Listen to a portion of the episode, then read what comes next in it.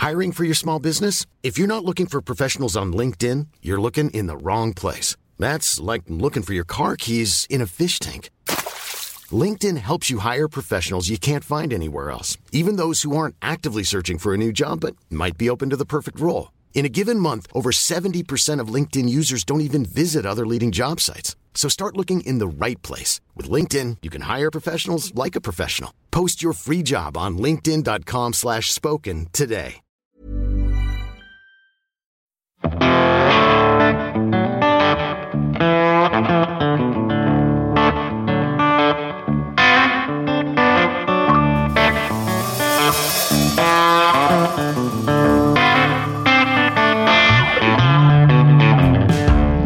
fellow music nerds. Welcome to season two of the Music Makers and Soul Shakers podcast. I am your host, Steve Dawson, coming to you from the Henhouse Studio here in Nashville, Tennessee. I'm a Canadian guitarist, songwriter, producer, and engineer, and I've been living and working here in Nashville for the last four years.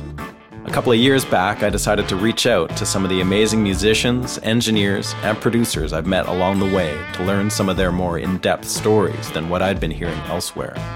So, between March and August of this year, I'll be releasing a new conversation every Wednesday with someone who I feel has been involved with creating great recorded music.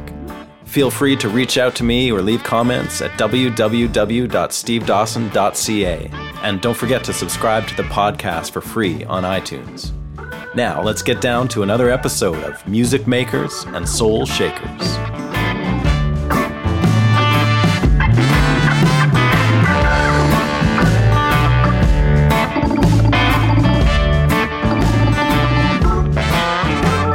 Hey, folks, welcome Music Makers and Soul Shakers. I am your host, Steve Dawson, coming to you from historic Nashville, Tennessee. This is episode number 53 and is also the final episode of season two. It's been stretched out a bit this season due to a long, lengthy break in the middle where I could not possibly keep up with doing these. It takes a long time, and I had to work for a living. Um, making music, so and touring and recording records and things like that. Anyway, here we are at the end of 52 interviews, uh, 26 this season, and it's been amazing talking to these people and bringing these episodes to you. It's also been fantastic to hear from so many people that have been digging the episodes and getting into them, whether they're new to the program or returning people coming in and listening week after week. I really appreciate all the feedback and all the people listening from across the world. Before we get going here, I need to reach out and ask for some help in keeping this podcast up and running. So far, I've been relying on one time donations from all of you to help me with the show's overhead, which is much appreciated from all of those who've contributed, and you can still do that. But I've set up a new way that you can be an ongoing supporter of music makers and soul shakers. Over these final six episodes of season two, I'd like to encourage you all to head over to the Patreon page that I've started for the podcast. You will find it at patreon.com slash makers and shakers. That's Patreon, P A T R E O N dot com slash makers and shakers.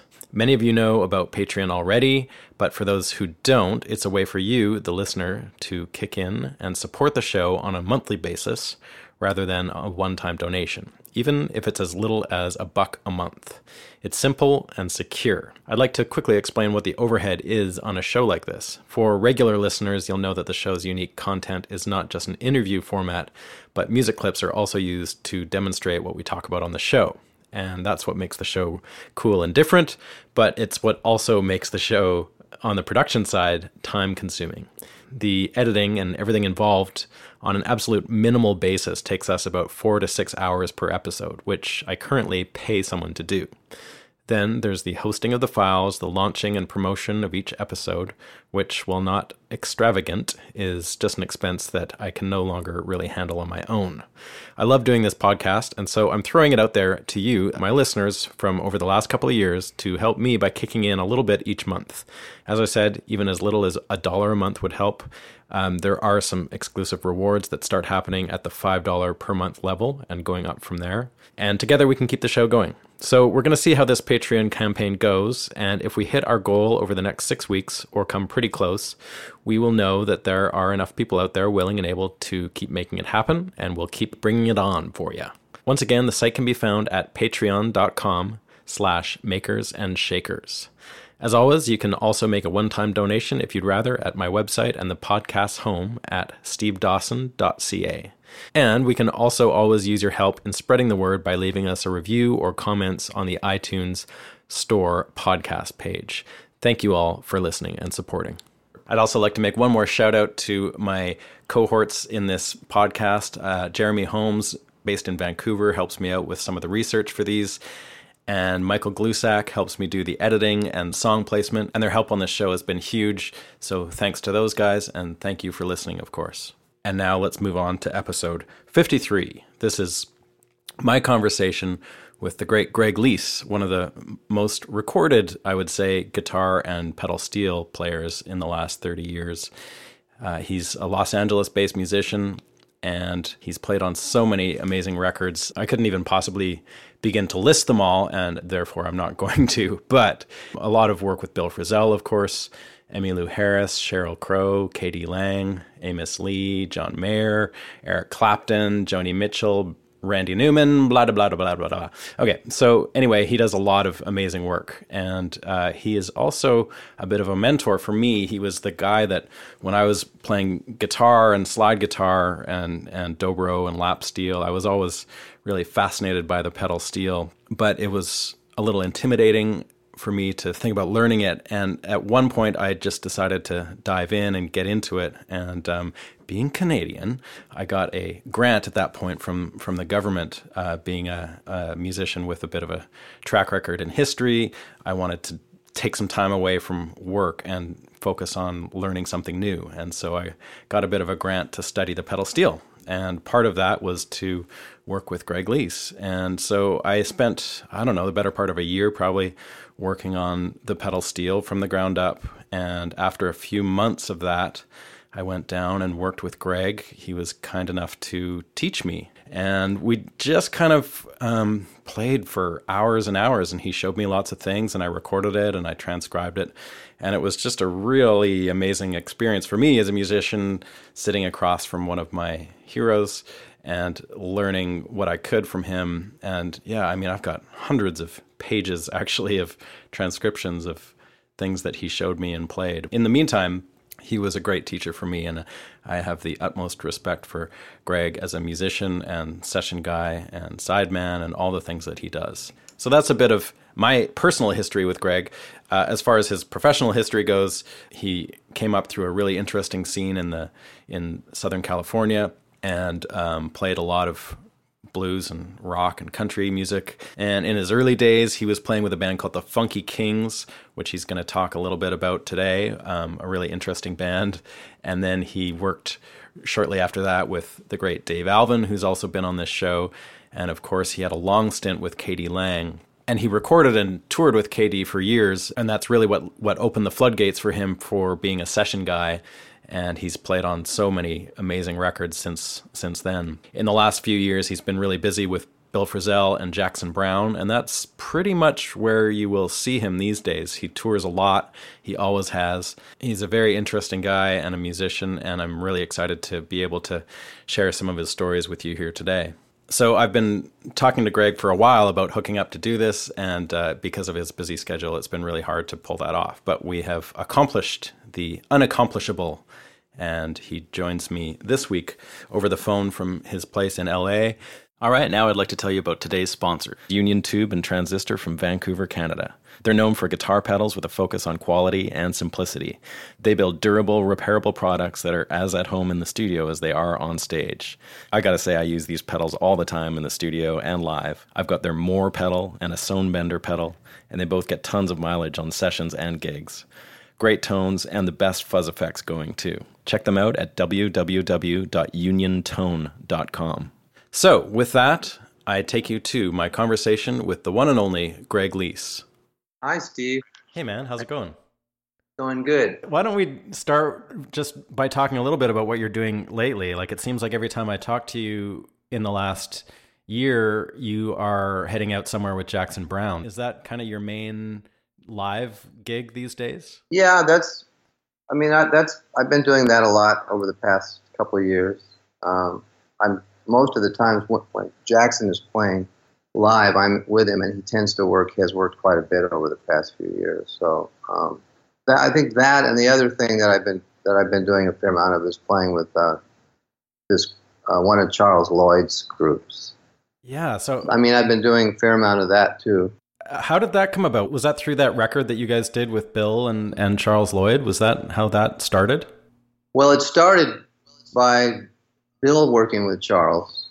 Um, uh-huh. he, he did some shows with Charles, some quartet shows, I think, um, and uh, and then Charles told Bill at some point they had in a conversation that he that he'd like to have some slide guitar. He was uh, he kind of missed having that hearing that sound, and he grew up in Memphis where that was a pretty prevalent thing, you know, in his right in his youth. In in in music that he heard, like he actually as a teenager he played with Howlin' Wolf and and and other people that were kind of picking up musicians, uh, horn players in in Memphis, and so Bill, you know, basically said, "I know a guy that plays with me a lot, you know, and maybe you'd like to have him come in and play." So.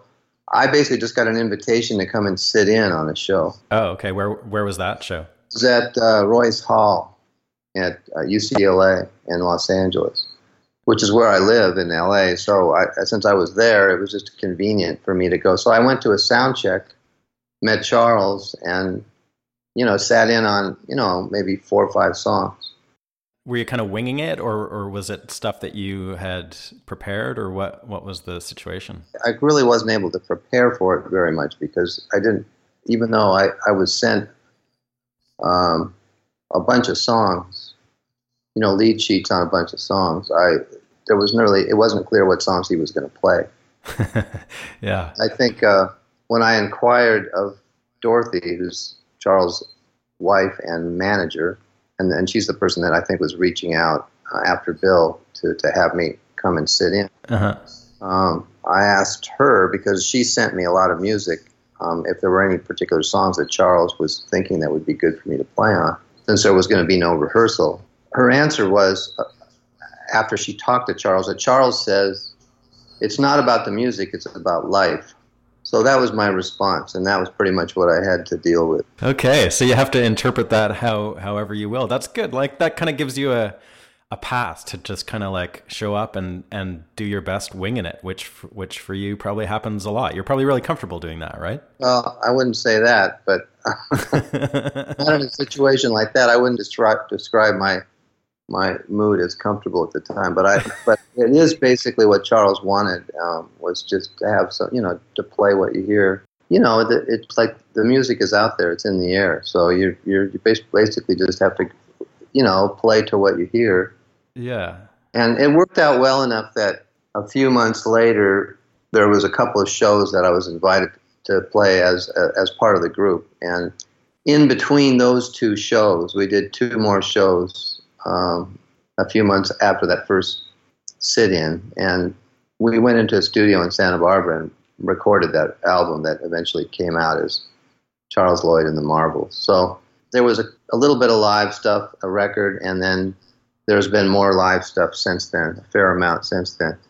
Wicked. And and how did the record come together? Um, tell me just a little bit about the sessions for that. It's such a great sounding record. Like, was it all done pretty quickly and, and live off the floor? Or, and how much rehearsal time did you get to actually dig in and really figure out the songs? Or were you just kind of going for it from take one? Well, the rehearsal was just, we played a show in San Francisco one night Right. Uh, and then the next day, and then we had a show in Santa Barbara two days later. Yeah. The record was recorded on the day in between. So it's a one day, everything. It's one day, except we went back in the studio the second day, recorded for a few hours before we went to the sound check in Santa Barbara. Uh-huh. Yeah, so, um, you know, we started in middle of the afternoon. I mean, I think Bill and I left San Francisco really early in the morning, drove to Santa Barbara. We went in the studio, recorded probably 75% of the record and then did the, the rest of it the next day.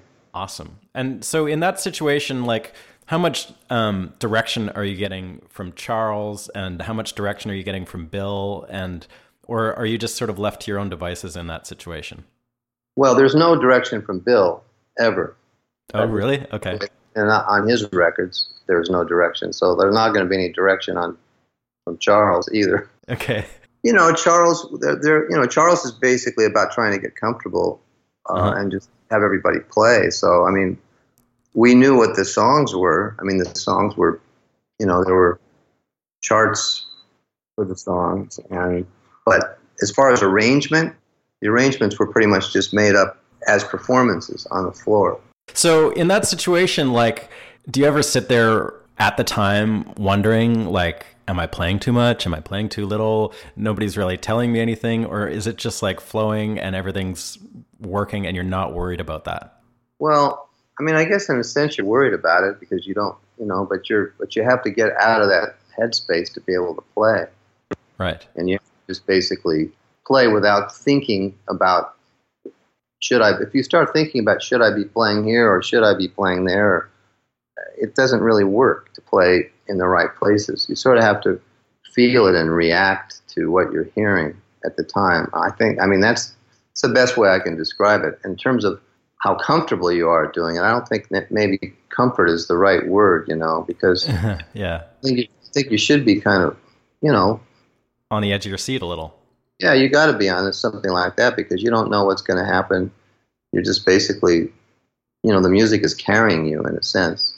Uh, you're just part of the flow of, the, of what's going on. Now, when you work with Bill regularly uh, uh, outside of Charles's project, so on Bill's projects that you know you guys have done so many together over the last I don't know 15 years probably you've been working together, uh, and and you mentioned before that he doesn't ever give you direction, but do you like get to the end of the take and Bill kind of like gives you a knowing smile or a wink or anything? Or like do you know you're on the right track or do you just assume like i guess i wouldn't be here if i wasn't doing the right thing i think that's pretty much yeah just what you said. That's pretty uh-huh. much the way you got to interpret it still indicates that he's happy with things by being happy in general you know i mean he's it's it's something like bill bill uh, expresses his joy about playing music and his you know, and, and his joy about who he's playing music with to people all the time. So you know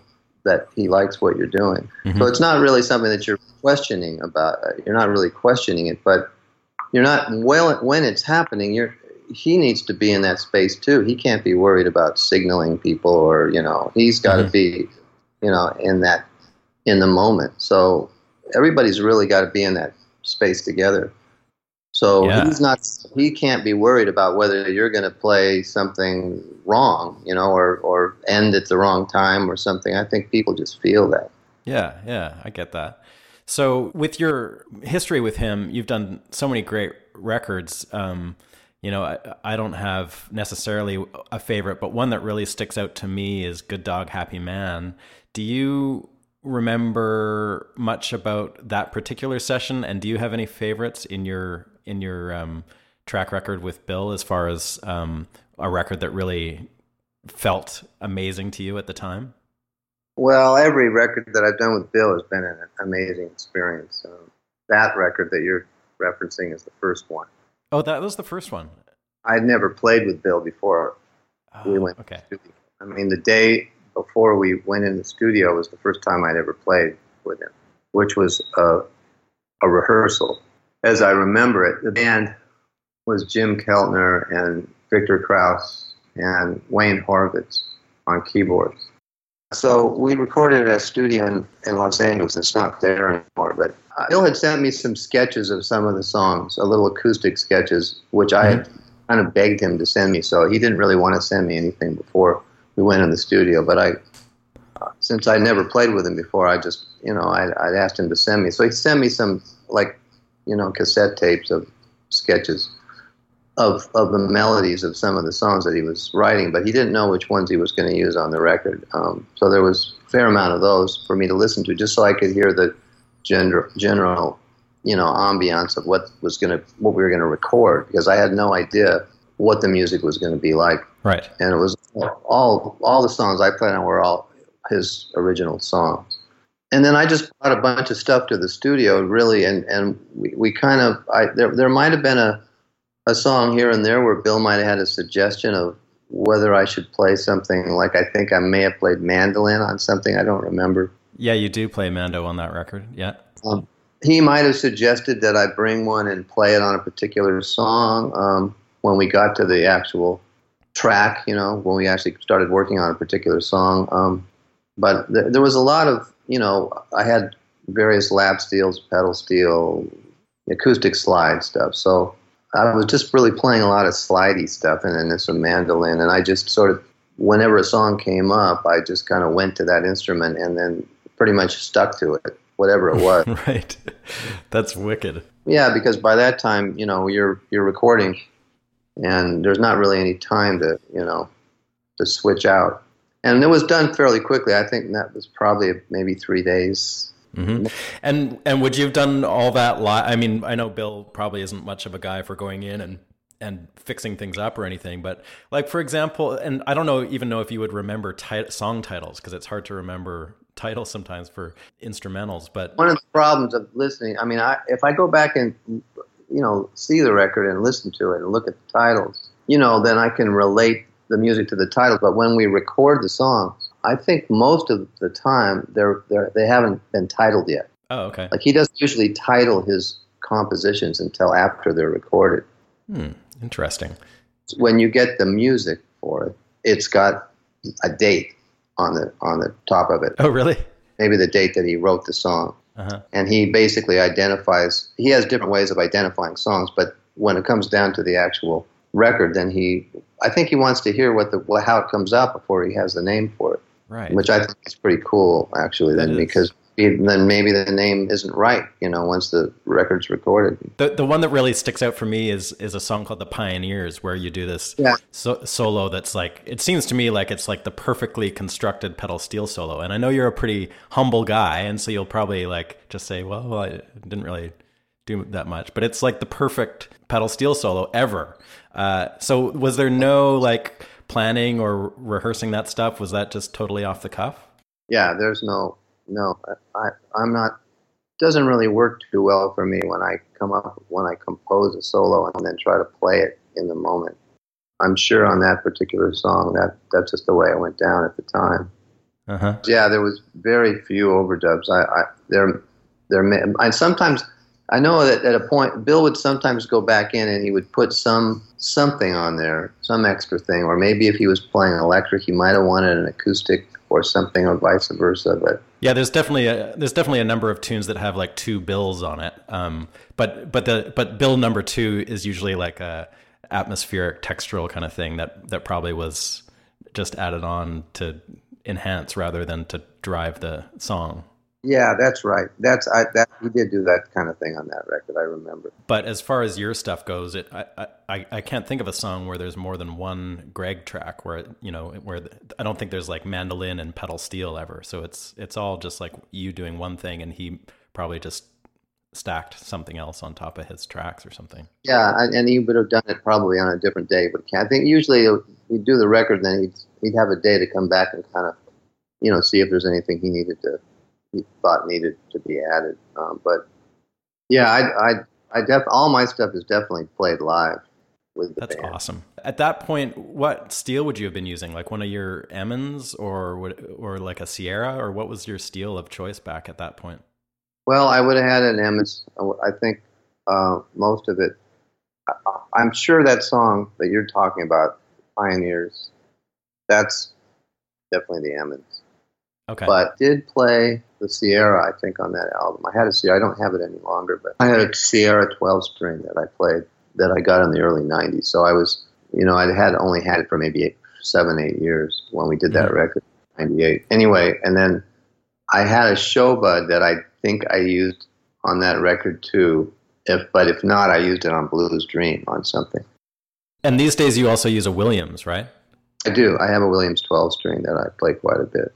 Oh, it's a 12. Okay. And so is that your main recording and touring acts as far as pedal steel goes? I have, yeah, I haven't really been using the Emmons guitars on tour. Um, I've been using the Williams, but I record a lot with the Emmons, and I um, I also more recently uh, got an, an Infinity, a 12 string, and I'm just starting to use that one uh, in the studio. I haven't used it in a live situation. But with Jackson Browne, when I play pedal steel, I've been using pretty much exclusively the Williams. Right. So, what is it in the studio that draws you back to the Emmons over and over again? Just the sound and the feel of it? Uh, maybe it's just the way it sometimes can sit in a track, you know. And maybe it, uh, um, but I, you know, I, I like different pedal steel, just like, you know, I also like like the different sounds of, you know, different electric guitars. You know, they're, yeah. they're they all have a, a uh, their own, you know, quality. Yeah, it's just a lot harder to, to pack six pedal steels to a session than it is to, to pack six tellies. yeah. Well, I don't usually. I don't. I certainly don't take that many. Mostly, I just take one. You know. But okay. But my Emmons guitars, the ones that I use in the studio, are double necks, and so one of the reasons I don't, you know, tend to drag them around uh, is only if I'm using cartage, if I have a cartage situation, or if I'm going to be parked in a, in a on a project for a week. Yep you know, then I'll make sure that I have an Emmons there. Right, right. Um, and is would that be like a '60s or a '70s Emmons, or what sort of era is that? The ones that I have are they're from the late '60s. Well, one's a uh, '66. It's a um, a bolt-on, okay. and, the other one is uh, is the later one, '68. Okay, they're both from the '60s, but they have they, they have two different it's the split finger, I think, or what they whatever they call the one where it's the you know that has the split. Yeah. The, the, the last version of the push pull is the 68. Have you owned any of those Emmons since like they were brand new guitars? No, no, I wasn't. I was not playing pedal steel in 1968. Okay, so tell me about when you tell me about when you started playing steel. Um, you were a guitar player first, but tell me a, little bit about your like really early history with starting guitar, and then how you got into playing steel. Uh, well, I started playing guitar when I was about 13, and I don't think I started playing pedal steel till I was maybe 23. So when I got my first, so, uh, you know, about 10 years after I, I think I played lap steel for maybe three or four years before I got a pedal steel. Dobro and you know other kinds of slide things, you know that you play on your lap. But um, um, the pedal steel, yeah, I started. I got my first pedal steel. It was a MSA. I mean, a first actual. I got a sort of a homemade job. for, I didn't make it, but I uh, um, just for a couple hundred dollars, and then, but it was it was just something that somebody had put together in a garage somewhere. Um, and that's I just that's never going to work well. uh, although people, a lot of people did do those kinds of things back in the day. A lot of people experimented a lot and built their own pedal steels, and you know, um, especially in Los Angeles. Right. And then I played that until um, I, the next guitar I got was an Emmons. Okay. Actually, I got that now that '66 Emmons, the one that's that I've had the longest. In uh, I actually got it in Nashville. Oh. I got it at Bobbe Seymour's shop. I traded a 12 string Emmons, a 12 string Emmons that was made in probably 76 that I got new. I traded that guitar in the 80s. Mm-hmm. Must have been maybe 10 years later. Uh, I was in Nashville doing a record, and I, I think it probably just was on t- getting tired of my pedal steel sound, and I went to Bobby's and I traded that one for this 66 Emmons. So I yeah so yeah you had my to answer your original question. That guitar that I got that I the '66 Emmons I probably got in about 1988. Oh, okay. So that recently. Um, so you grew up in Los Angeles. Like, were you or the outskirts? Maybe can you just tell me about where exactly you were, like as a youngster when you when you started playing, and then and then what your experiences were like, like in your first bands or whatever. Well, I started playing guitar. I was living in Fullerton in Orange County. In my early teens, I guess 13, I started, I picked up the guitar, started playing. First, just acoustic guitar, folk music basically. And then, uh, just like everybody else, the Beatles happened, and sure. And then there was you had, and then there was also a lot of surf music in Southern California, and that was like an, something that you had to have an electric guitar to play. Mm-hmm. I really got an electric guitar first uh, to play instrumental surf music. I think I was and and also you know the the music of the day. I was basically started playing in bands. What were your favorite? Like, did you have some favorite surf guitar players? Oh well, you know Dick Dale obviously was, was a big deal. You know, and especially in Orange County. In fact, I think he his a neighbor of mine painted his guitars and actually painted my first Fender Mustang a custom really metal flake, purple metal flake color, which was really wicked. was really wicked in fashion in the time. Yeah, but uh, within a year or two, it was pretty much something that you wouldn't want to be seen with. Did you ever get a chance to see Dick Dale around there? Yeah, I saw him play. Yeah, he played at this place called Rendezvous Ballroom down in uh, Balboa. But I, you know, yeah, the, the bands that were playing, they were just all the surf bands, the local surf bands like the Bel Airs. Uh, they had a hit called Mr. Moto that everybody learned, and it was music that was on the radio, really. Right. It was the hits of the day. It was there was hits, there was music on the radio, and um, obviously the Ventures, "Walk Don't Run," their version of "Walk Don't Run" was really the song that kind of, even though it wasn't really surf music at all, it was just their mute their version of a of a of a instrumental guitar song, which was really inspired by Dick Dale stuff. And you wouldn't call Dick Dale's music. I mean, not Dick Dale. I'm um, Duane Eddy. I'm sorry. You know, the Ventures music was really inspired by Duane Eddy's guitar instrumental, mm-hmm. and that wasn't surf music, and neither was originally the Ventures. But then there was this kind of surf music fad that they kind of rode and started playing surf instrumentals. At that point, were you keen on like any blues or country music? Like, were you hearing that stuff, or were you just kind of hearing like surf and and and early Beatles stuff around around on the radio at that point?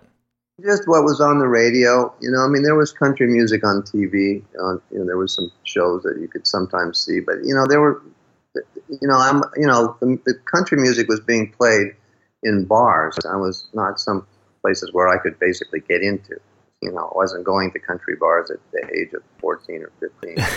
yeah. In terms of being exposed to it, I really, you know, just like a lot of people that grew up during that time, um, you know, my my real influences that sort of drove me into country music were the were the country, the folk rock, and the country rock. Like sort of the late six late sixties when like Dylan started doing the Nashville albums and stuff like that. You mean? It was really more the the Byrds were, were certainly before Bob Dylan did that. The Byrds were playing, there was country influences on their records really early, like 60. Even their second album has Satisfied Mind on it. Right. Which is like a classic country song. So, I mean, they were mm-hmm. doing country music in 1965 um, right away almost.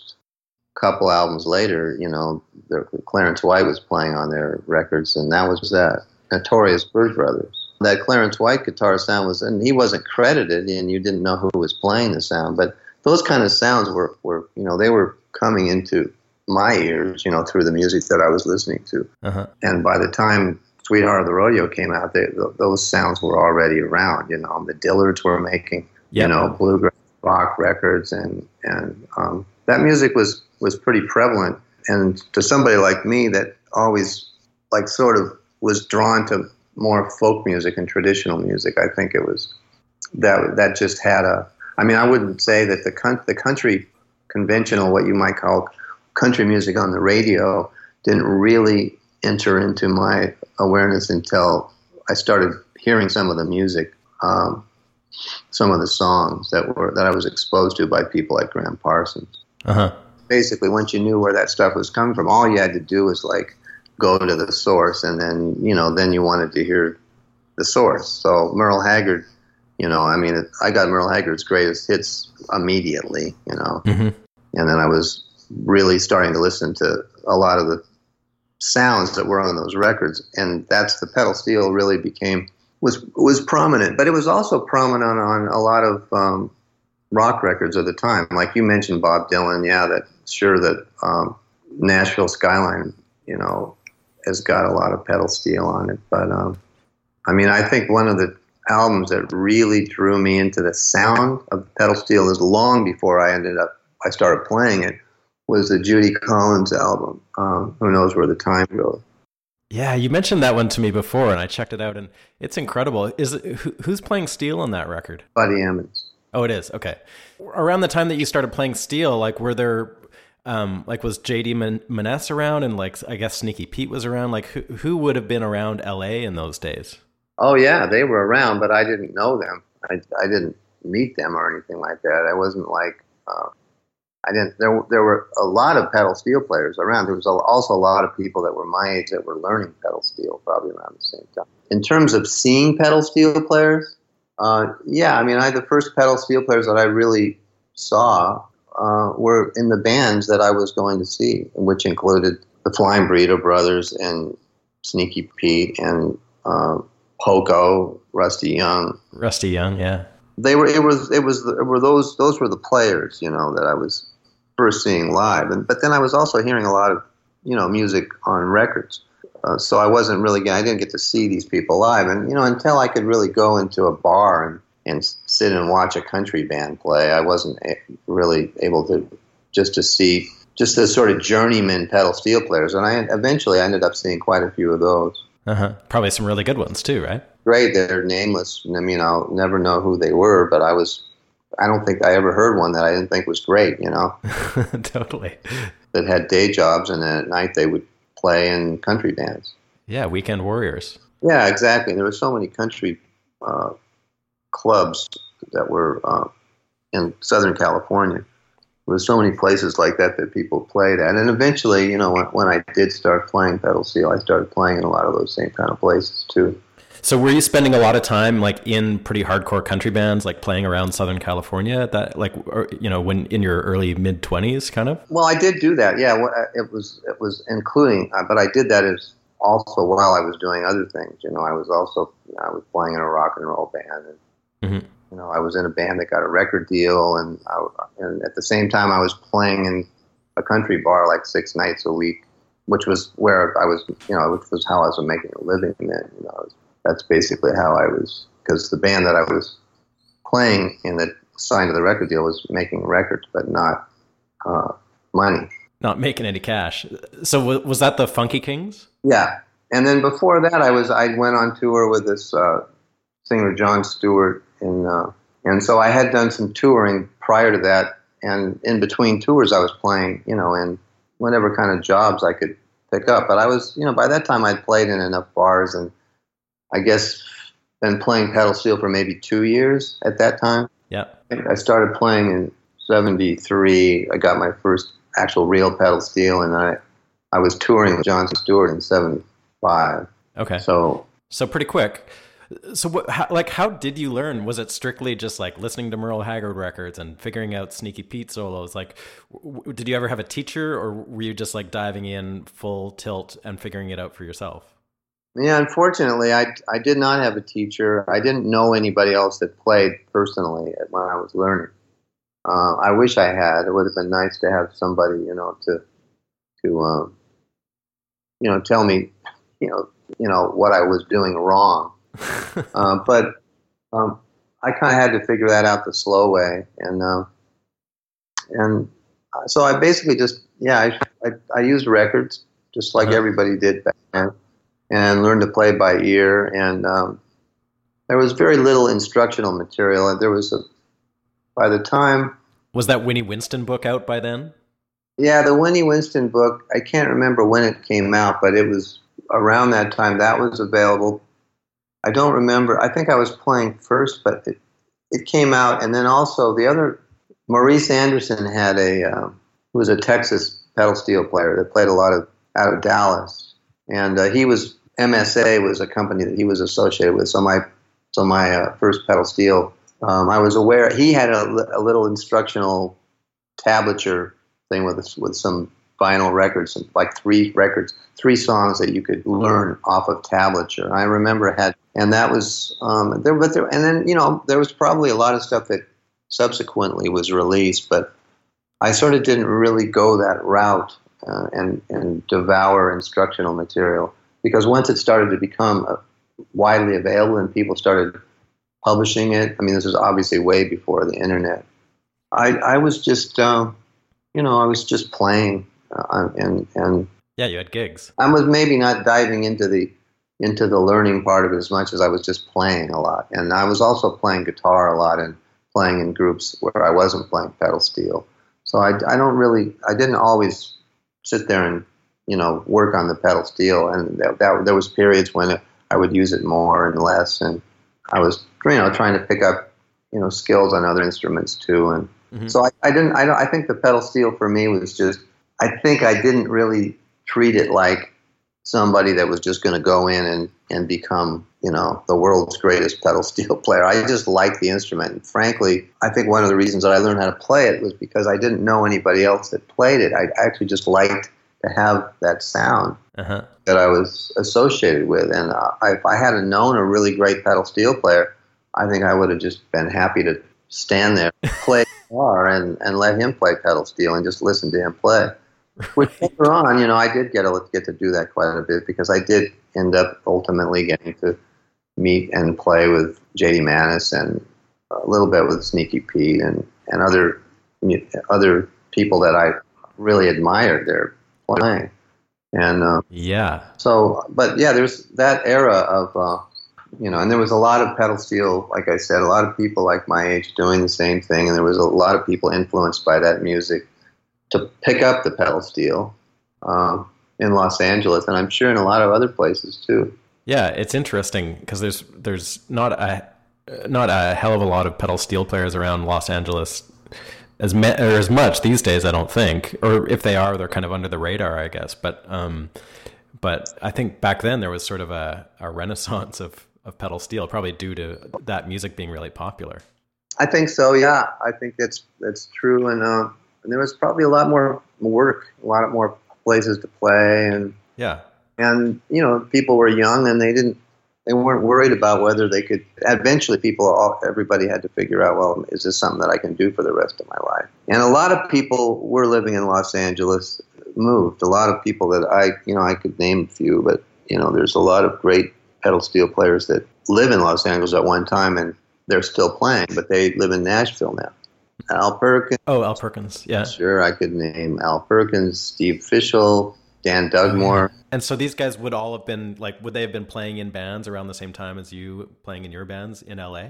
Yes. So tell me a bit about the Funky Kings. That's a band that it's pretty hard to find any information about that band. So what can you tell me about the Funky Kings?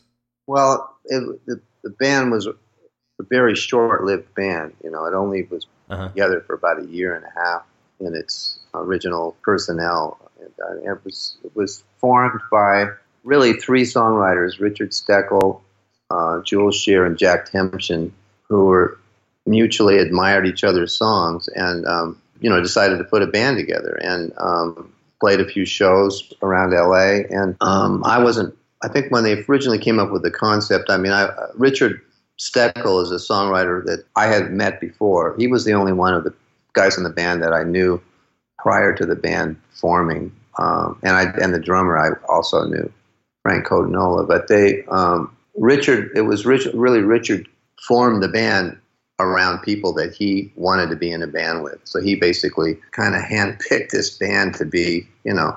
Um, but it was it was really based around the mutual admiration of these three songwriters and they had sort of a magical coming together and singing each other's songs and harmonizing and um, and Richard just sort of he had been talking to me about being in a band with him before. He was in a band called Honk that was a very popular band out of Orange County that had was touring nationally at the time and had, okay. had made several albums. Uh, he was the songwriter and guitar player of that band. When they broke up, he formed this other band, and um, basically we just we we went and made some demos. We got a we got a, a audition for Clive Davis, and he immediately decided he wanted to sign the band. So we signed to Arista Records and went in the studio, made an album produced by Paul Rothchild. Really? Yeah, and then who was the Doors producer, right? Yeah, well, he's he produced a lot of people. He he produced Paul Butterfield Blues Band. You know, he was Oh, right. He was a prominent fixture on the folk scene in uh,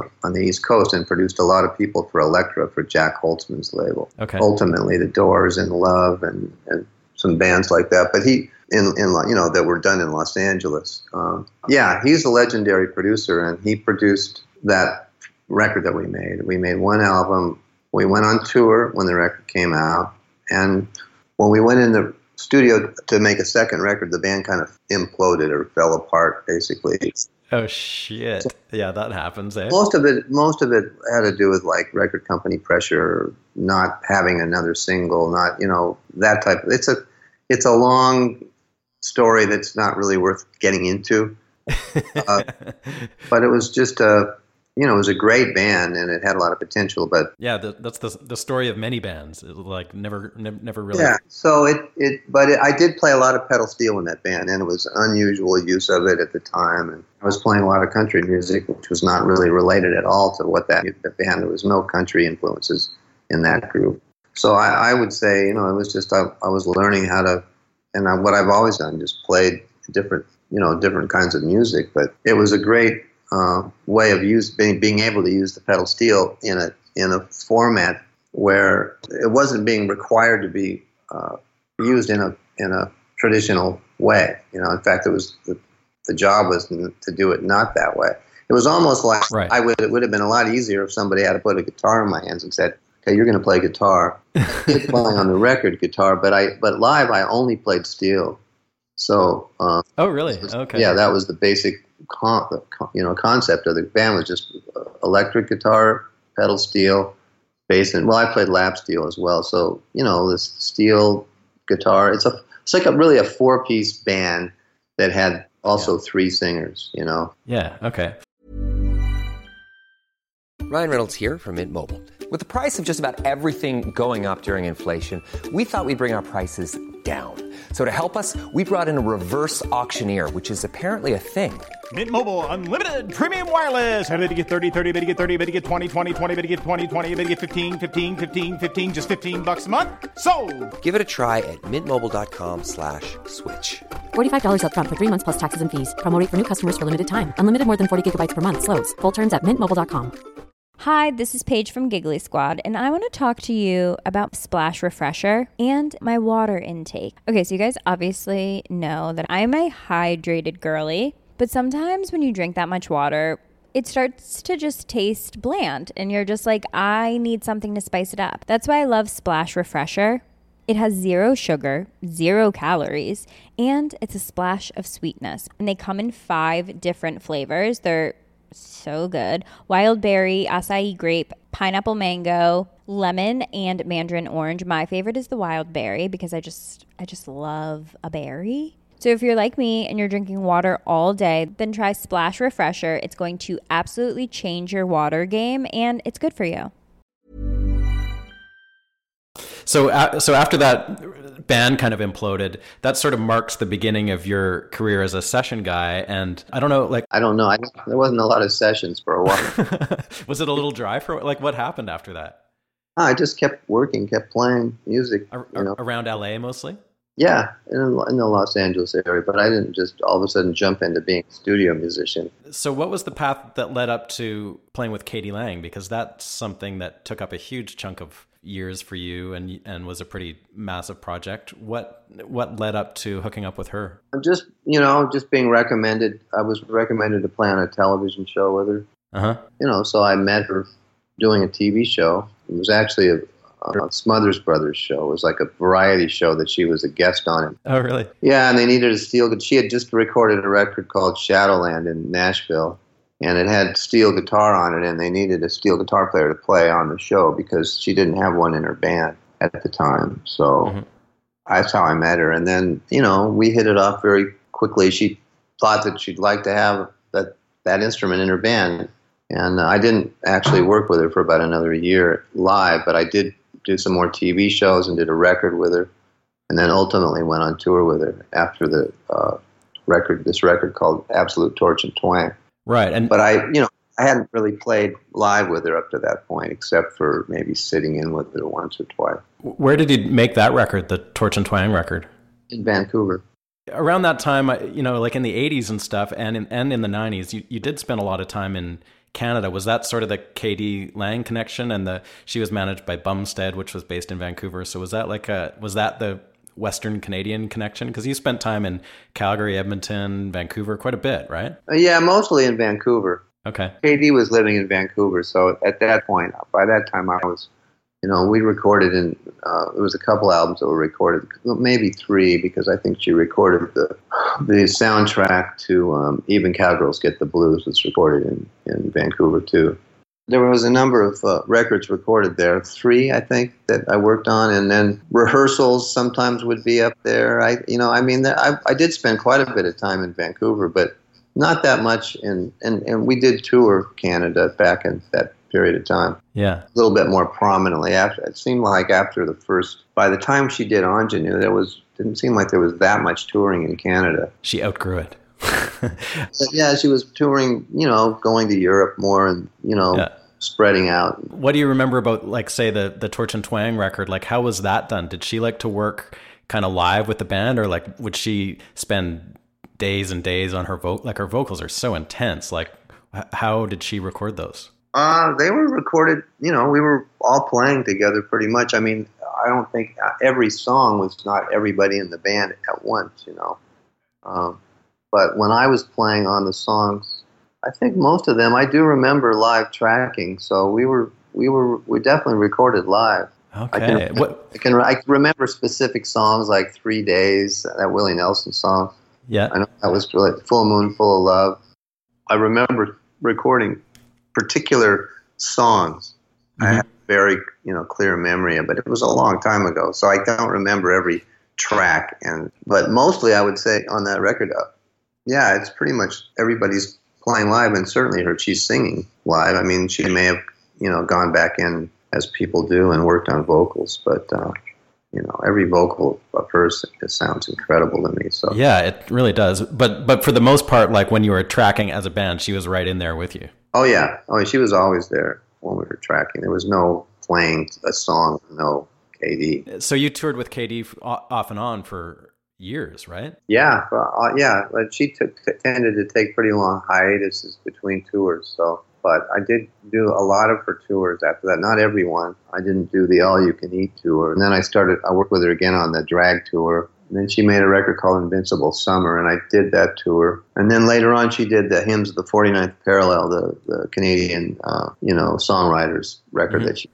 Um, and I toured with her during that period. And I know she's been out doing this 25th, 25th anniversary of Ingenue, so it has been quite a while. Another Canadian artist that you've worked with more in her latter part of her career, but you sort of told me a little bit about her um, before, but I've you know her process is super fascinating. But Joni Mitchell, um, I know you played on some of the stuff of hers in the last fifteen year, like early two thousands or something, maybe.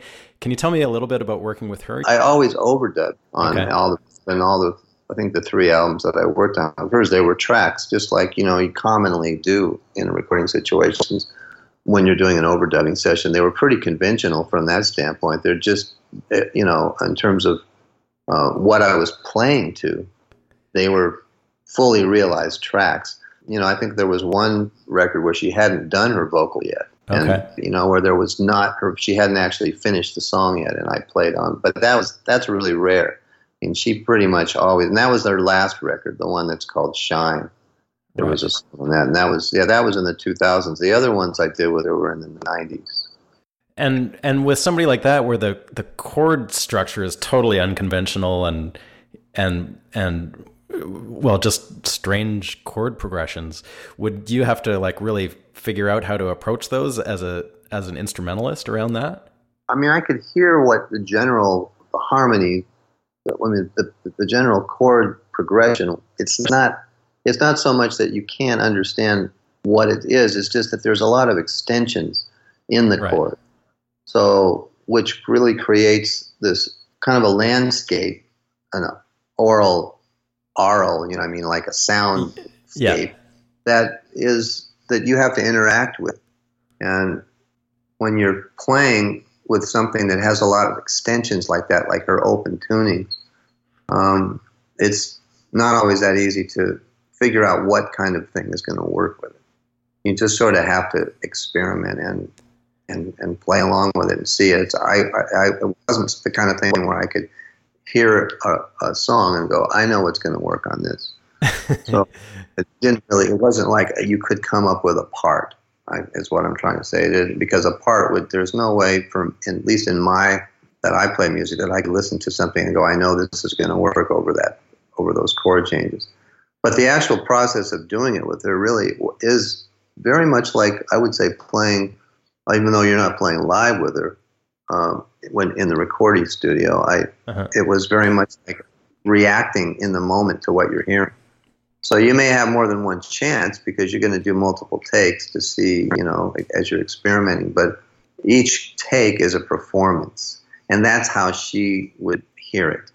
That you're basically performing along with it, and then some. There, out of that performance is going to come some colors or some that she can actually use in her painting. If you want to think of the song as a painting, right? And uh, and it, you know, you you may not be able to just play the song through one time and and have what she wants, but if she is hearing things that she wants that you're playing in there, then I mean that's basically what it what was going on. Is that uh, I mean the first time I I did a a song there was a song called uh, on the borderline and um, or the borderline and it's on this album. Turbulent indigo yeah. So when i did that song i you know i mean i as far as i knew that would be the only time i'd ever work with joni mitchell you know but as it turns out like she brought me back a, a few weeks later and did i did another song and then a couple of years later there was another album and yeah.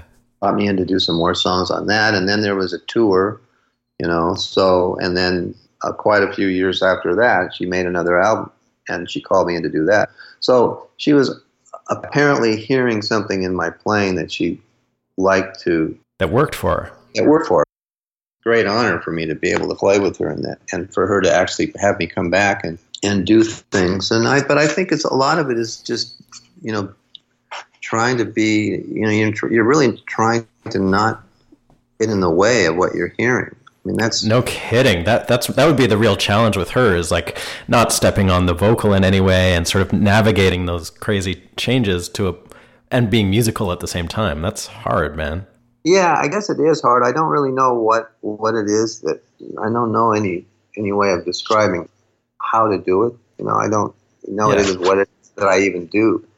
I mean, I, the other day we were in the studio working on something. That, uh, we're working on this project with um, Charles Lloyd and uh, and Lucinda Williams doing some stuff together. And uh, oh, cool! I was doing something where I was we were doing another take, or uh, anyway, Don Was was producing said something about nobody does what you do, and and I don't know what that. You know, I don't know what it is that I do. so, you know, just keep doing it. Somebody very important to me said something, you know, a while back that I, it just, uh, you have to be yourself because everybody else is taken. Wise words. You can. It is, and it's really true. You know, you don't. You just have to be who you are. And musically, for me, it just it is. It's it's not really clear how my pro, what my process is where things work. You know, and mm-hmm. it sometimes because to me, a lot of times they seem like they don't work. So I know I'm. It's a challenge, and I'm. I think that's a that's something that most musicians struggle with. So you mentioned Lucinda Williams, and she's somebody that you've worked with a lot, both as a player and as a producer. And I and I just wanted to ask you about your production side, and maybe specifically in the case of Lucinda Williams, like that record. I know you've done two with her recently. Um, I only have one of them where the spirit meets the bone, and it's it's killer, and especially how that there's there seems to be a distinct like two guitar interplay going on on on a lot of the songs. That's like very sonically divided to the left and right hand of this of the pan spectrum. But I'm I, also there's just like killer energy and the tones are great and she seems to be really like delivering energetically. I'm just wondering how you approach a project like that as a producer and if you could just tell me a bit about how you like to dive into a project like that with her. Well, I, as a producer, I I think I I probably approach things very much the way I do as a player.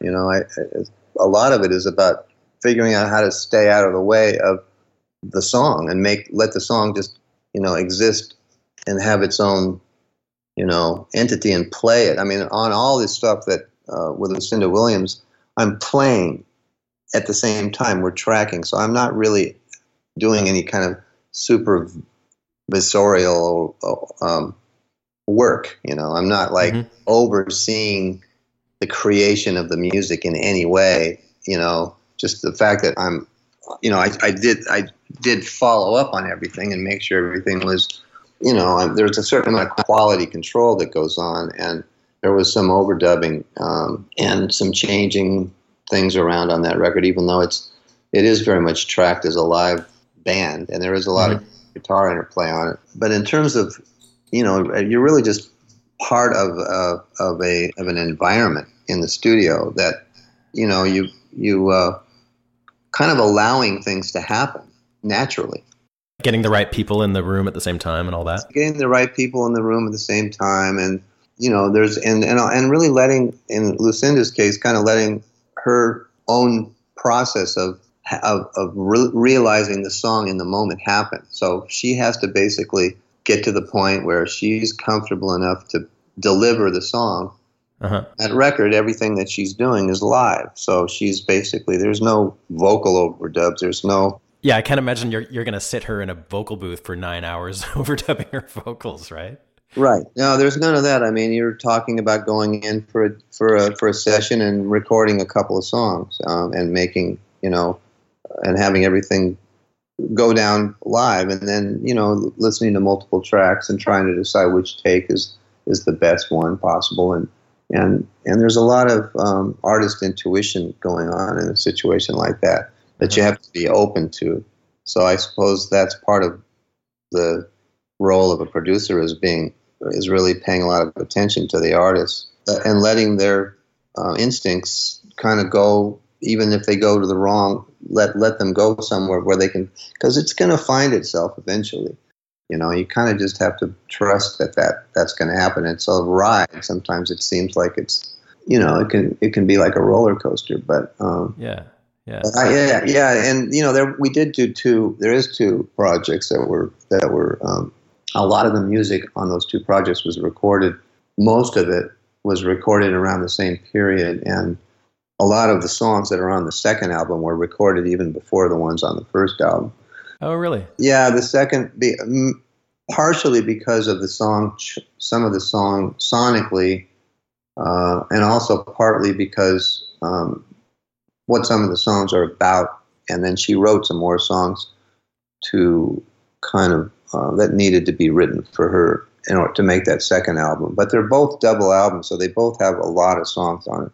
Well, Spirit Meets the Bone is a triple album. is it? I guess. Well, I guess it is on vinyl. Yeah. right. On, yeah. Yeah. Yeah. It's long. It's a double CD, is what I meant. So it's yeah, it's got 20 songs, I think, and and uh, the Ghost of Highway 20, which is the other one that that you don't have, that has like 14 songs, and there some of them are very long. But the thing about Ghost of Highway 20 is one of the other things is that Bill Frisell played on a lot of the songs that we recorded with Lucinda, and we saved a lot of the ones that Bill played on, so that there's a sonic consistency on the second record. So, okay. Ghost of Highway 20 is is more a live record than Downward Spirit Meets the Bone, in the sense that there aren't any overdubs at all on on uh, Ghost of Highway 20. The whole record is just recorded with, and it's um, there is a couple of songs I think that Bill's not on, but it's almost all Bill and myself playing. Awesome. And then and then on the other record, it's more. I think it's Doug Pettibone plays the other guitar, right? No, a lot of it is Val McCallum.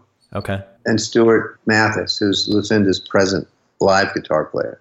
Oh, so okay. it's Stuart and uh, mostly Stuart and Val, and then there's two songs that Tony Joe White. Like I'm playing one of the guitars on all the songs, and then the other guitar is split between those three. And there's, I think, there's one song that Doug is playing on, yeah, as well. Okay. But he he was brought in later to overdub on something. Oh, I see. But we did do so. We did do uh, background singing together. So Doug's singing on the record as well. Okay, and then, and so you're like you go way back with Lucinda. You worked with her a lot. I don't know how much touring you did with her, but I know you've done a fair amount of playing and gigs and stuff. Is that like, do you guys get along really well in the studio too? Is that an important thing for you as a producer, just having a personal relationship with somebody?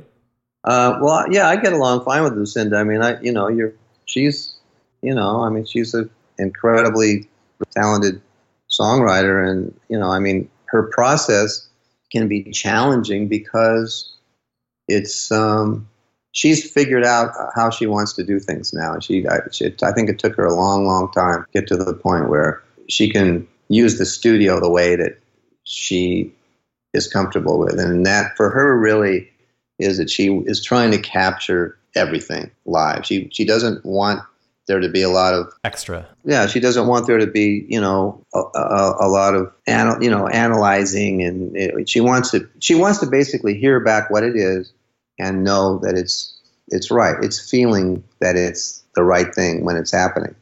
Uh-huh. So that's her process, and that's what makes her happy when when it gets to be that. And then you know she then she has to learn afterwards to like it, you know, because right. she has to go back and listen to it later and still feel that way. And I think that if it, it if it doesn't, if she's not really sure about it early on, she's not going to like it later. And that's the that's been a big part of the problem with her. I think. I mean, maybe in the past with other projects that she's done, and these the records that I worked with her as a co-producer on. You know, I I was able to kind of see because I did do some recording with her years ago, and when she was still trying to find her process. Uh-huh. And um, now she's found it, and she seems to be very comfortable in the studio. Yeah, there's sort of a, a vibe and a, and a sound to her recent projects that's totally unique and, and obviously is is a, a thing for her and, and it's a way that that she's found of expressing herself and it's really cool but having you kind of guide the sonics of it i think is is really important because that uh, the those two elements together made you know pretty incredible records. I think. Yeah, and also she has a you know she has a very um, she has a great band, and she's been using her live band on you know a lot of the recording projects. You know, The most recent project that she's done, which I also worked with her on, although I didn't not as a producer, mm-hmm. but just played guitar on on the whole record. Um, and she remade the record "Sweet Old World." Oh, really? Yeah, she re-recorded the whole album. Really? Yeah, with um, a four-piece band with with her regular band with Stuart Mathis on guitar and myself. Uh-huh. Yeah, recorded all twelve of the songs and and and four bonus tracks, and I think it's coming out the next week. It's already on. I mean, you can find some of it on Spotify now. Wow. So, what, what was her reasoning for that? She just felt like they were great songs that weren't recorded the way she wanted them, or something. Well, I mean, you'd have to ask her. I'm sure there's plenty of interviews where you, she'll probably tell you, but I think it's the one record that she feels like she just didn't get right. Huh. And uh, for whatever reasons, and uh, you know, there was a couple of different versions of that record recorded even back then. So I think it it was, um, you know, just a record that she's that it has great songs, but she wasn't comfortable with the way it was recorded. Um, yeah, yeah. She did record things differently back in those days, and she never played guitar on any of her, her early records. And I, I don't think until she worked on Car Wheels on Gravel Roads, first time that she played guitar on her own records. You know, so. right? And that's a that's a big part of her thing is like her vocal phrasing and all that stuff is like tied into her her r- rhythm playing, you know. So I think that's a, a huge realization, really, is being able to know. Yeah, it's not something that she needs to that she needs to do, but it's something that she needs to do to find where the song is in the studio sometimes. So I mean, on a lot of the songs that we recorded with her, she would start out playing the guitar, and we would sort of figure out everything. And then at a certain point, it was always her that would go, you know, I don't think I want to play guitar on this, and oh, then really? she, well, yeah.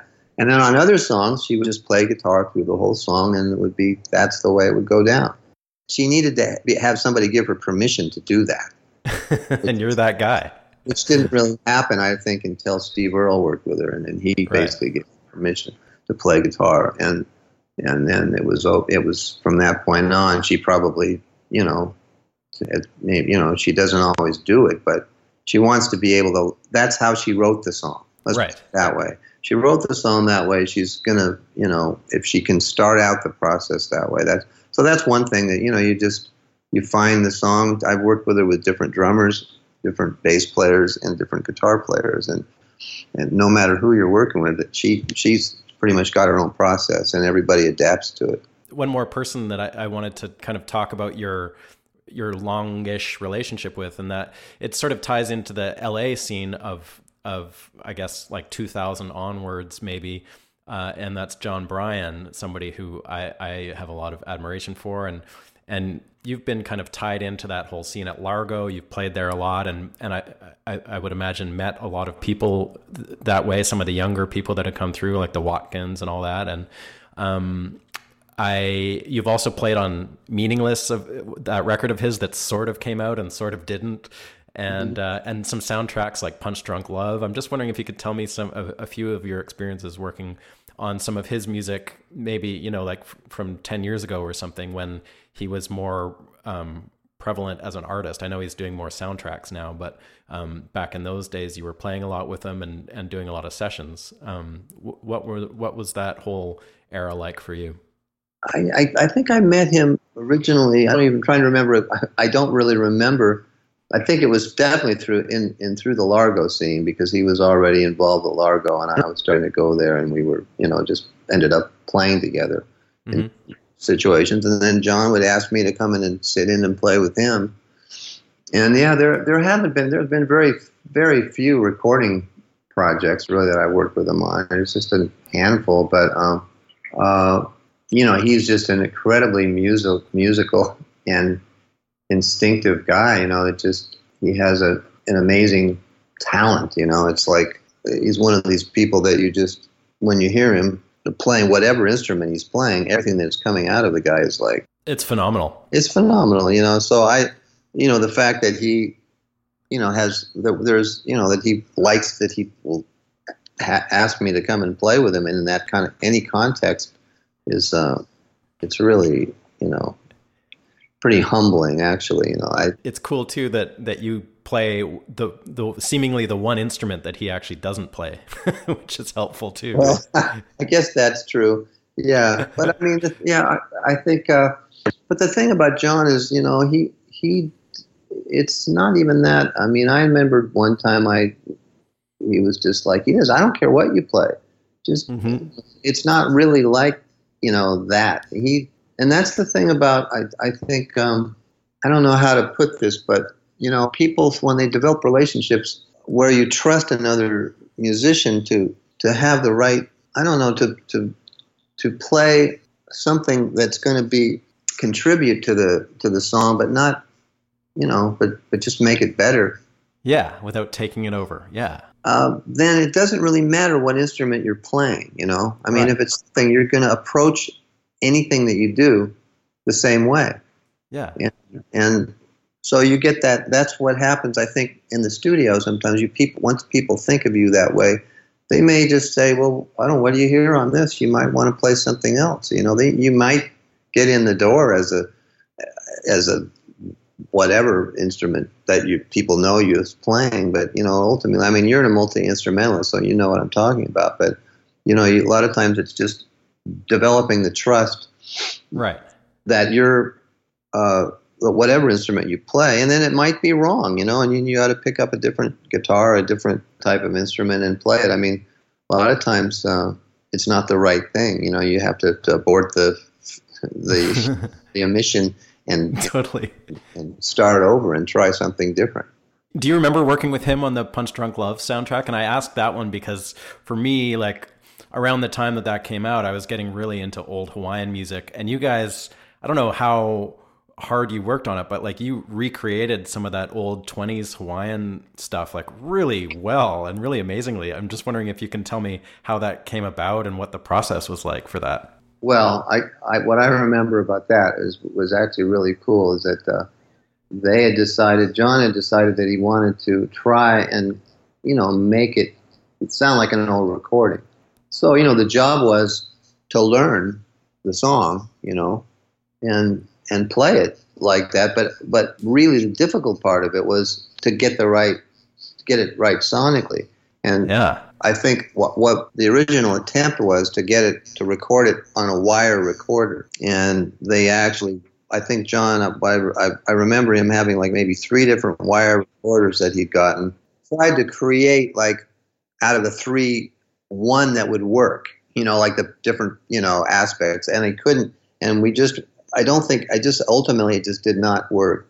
And okay. I remember that I did bring a number of instruments. So we'll just bring whatever you have this old down there, and we'll try to find you know, try to get the sound. And but it, it was it was a combination of the instrument, learning the song, you know, Yeah, yeah. which I think I did do a little homework the night before, uh, and um, Well, you And pretty then- much nailed nailed the, the the sound. Like, yeah, you must have learned it. I learned it. Yeah, I, I definitely sat and learned learned the original. Um, it's what's the song? It's um. Moana chimes. That's the one. Yeah. So I was looking for you know instruments that were right for the period. You know, so I think I had instruments. You know, Weisenborns, and I had a Martin. Um, you know, Koa Martin. I had like, uh, and I and I had a couple. You know, old.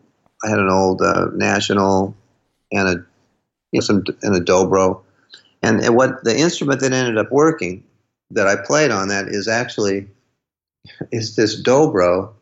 It's a wood dobro that I. It's probably made in the. It was made in the 30s. It would have been made in like uh, 37, something like that. And it was an instrument. I, I bought that instrument from somebody that got it from somebody that pulled it out of a dump site out in the desert, out in the desert that had been that was just somebody had like it ended up in a basically in the garbage. Awesome. And, and the instrument is very dried out, and it's just it's a round neck dobro. Uh-huh. It has the neck is warped on it, and I just put a and I just had it set up as a you know as a like a square neck dobro to play on my lap, Yeah. and uh, it's it just has this real old timey sound, for want of a better way of describing it. It was the instrument that sounded more authentic than a than a, than a, a Hawaiian slide like a Weisenborn or a or a Yeah. or a metal bodied national or anything else that I had. It was the one that that you know sonically captured it, and I think they just they weren't able to use a wire recording, so they just sort of tried to Replicate that as well as they could. Yeah record it. And uh, yeah, I remember being really impressed by the way it came out. it is incredible, and, and you know that kind and- that stuff is just so. I mean, you know, I learned to play lap steel before I played pedal steel, and you know, I to me, I think that's a. It really helped me to be able to kind of think more melodically yeah, because you're limited. You know, there's a lot more limitations that when you play a, um, a six string instrument on your lap in, in a tuning, in an open tuning, and you thinking about, you know, about how to how to play melodies in a tuning. So then, whatever tuning you end up playing in, you're going to think that way. yeah, totally. Things, and you have pedals that are changing things. You're still going to think the same way. You're going to still think of it as a lap steel that has more uh, options. You know right. So, you know, Hawaiian music was really is a very melodic music. It's and and- and it lends itself. That instrument is just something that um, That brings that out. it brings out that you know you're because you're restricted to playing more melodies, then the melody becomes more and more important. You know, pedal steel can can be you know just being a, an accompanying uh, you know it can accompany people. Mhm. It's uh, great for people like to use it for creating atmosphere and and you know it, it has a place as a you know like I, I kind of long for the days you know and a lot of I'm sure a lot of old time guys feel feel the same way where the steel guitar was really more not so much an instrument that was supposed to blend into everything else but uh, and support it but was more an instrument that was uh, important as a melody as a sound Yeah. as as a key you know contributor to the to the emotional impact of the song you know uh, and and and almost like a, fo- a foil for the vocal, something that the, that could play around the ball. That's why those old old country records are so great. You know, from the Totally. you know, I mean, you know, we we know those players like that. You know that sort of thrived during that period. People like Lloyd Green and Buddy Emmons, people like that. It's really unfortunate that it isn't used more in that light now. But you know, there's a lot of great music happening, and a lot of people are using it in in, in, in interesting, creative ways. And you know, I've been playing it on some really interesting records lately, like you know, pop records, even like I recently did a session, uh, played on this uh, girl, um, Saint Vincent's, her new record, and Oh, she's great, eh? uses pedal steel in really interesting ways. And Florence and the Machine, I did some recording with them. And there's a singer that lives in Nashville named Karen Elson, who's got a, Yeah. her new record's got some nice stuff that I, I really like that I played. Oh, And, uh, cool. I don't know, it's just it's it's just nice to be you know, able to use it in stuff that's not necessarily what people like to pigeonhole as Americana. You know, that instrument is, if it's considered an Americana instrument, it limits its, you know. Yeah, and you managed to find a, a way to to sneak it in there in very musical and cool ways. Um, I got to ask you about one one last thing. I could Sure. do this all day, and I won't. I won't keep you any longer. Uh, but you told me before about the session.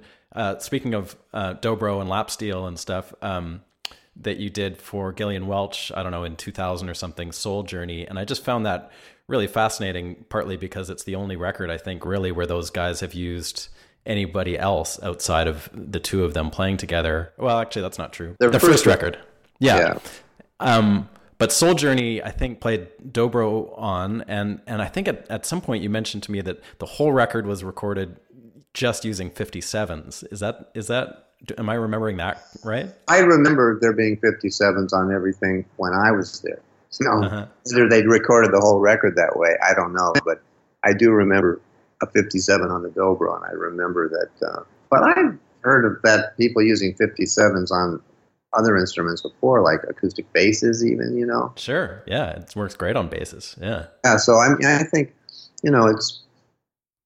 I, I yeah, I don't know. I mean, David's uh, he's a David Rawlings is something. You know, he's Yeah, he's an adventurous soul for sure. Well, he he goes deep, you know, into Yeah.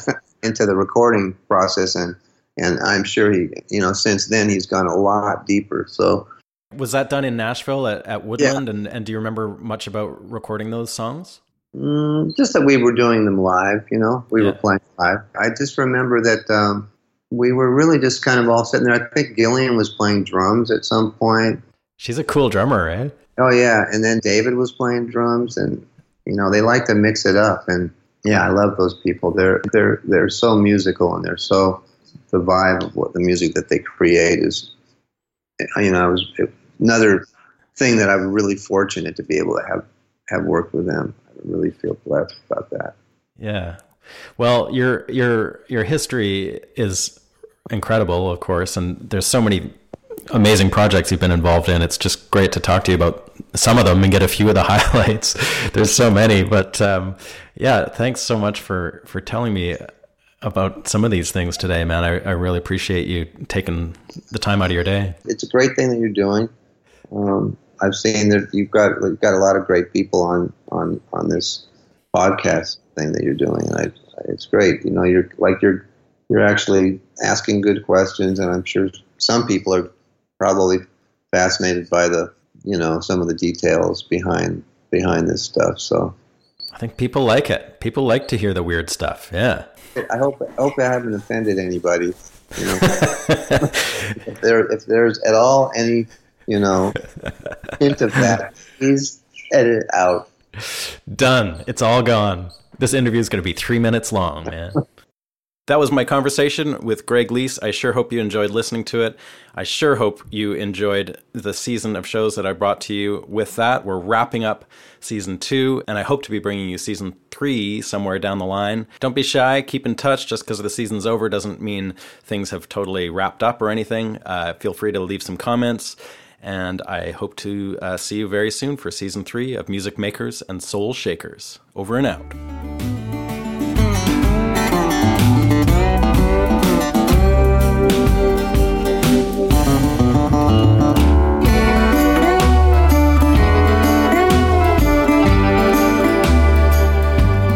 Makers and Soul Shakers is recorded at the Hen House Studio in Nashville, Tennessee. Please visit us online at www.stevedawson.ca. Thanks always to Jeremy Holmes in Vancouver for his help with research, and to Michael Glusack for editing, music placement, and mixing.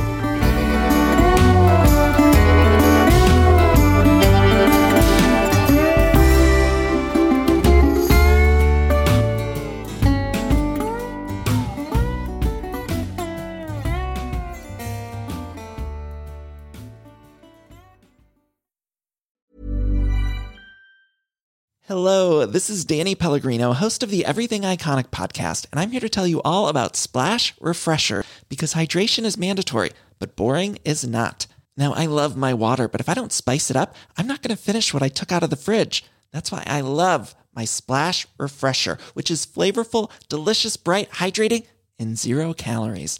The wild berry flavor is my fave. No, wait, is the pineapple mango flavor my fave? You know what? All five craveable Splash Refresher flavors are my fave because they're so delicious. So get hydrated and enjoy it with Splash Refresher. ACAST powers the world's best podcasts. Here's a show that we recommend. The Real Housewives is a guilty pleasure for most, but if you're looking to not feel guilty about that pleasure, tune in to Everything Iconic with me, Danny Pellegrino, where I break down all the messy moments and behind the scenes antics of Bravo's popular franchise. And on Everything Iconic, I also interview celebrity guests like Kelly Ripa, Keke Palmer, Drew Barrymore, Cameron Diaz, and more about their guilty pleasures, their past work, and so much more. So if you're pop culture obsessed and find yourself watching way too much reality TV like me, tune in to Everything Iconic with Danny Pellegrino wherever you listen to podcasts. ACAST helps creators launch, grow, and monetize their podcasts everywhere. ACAST.com.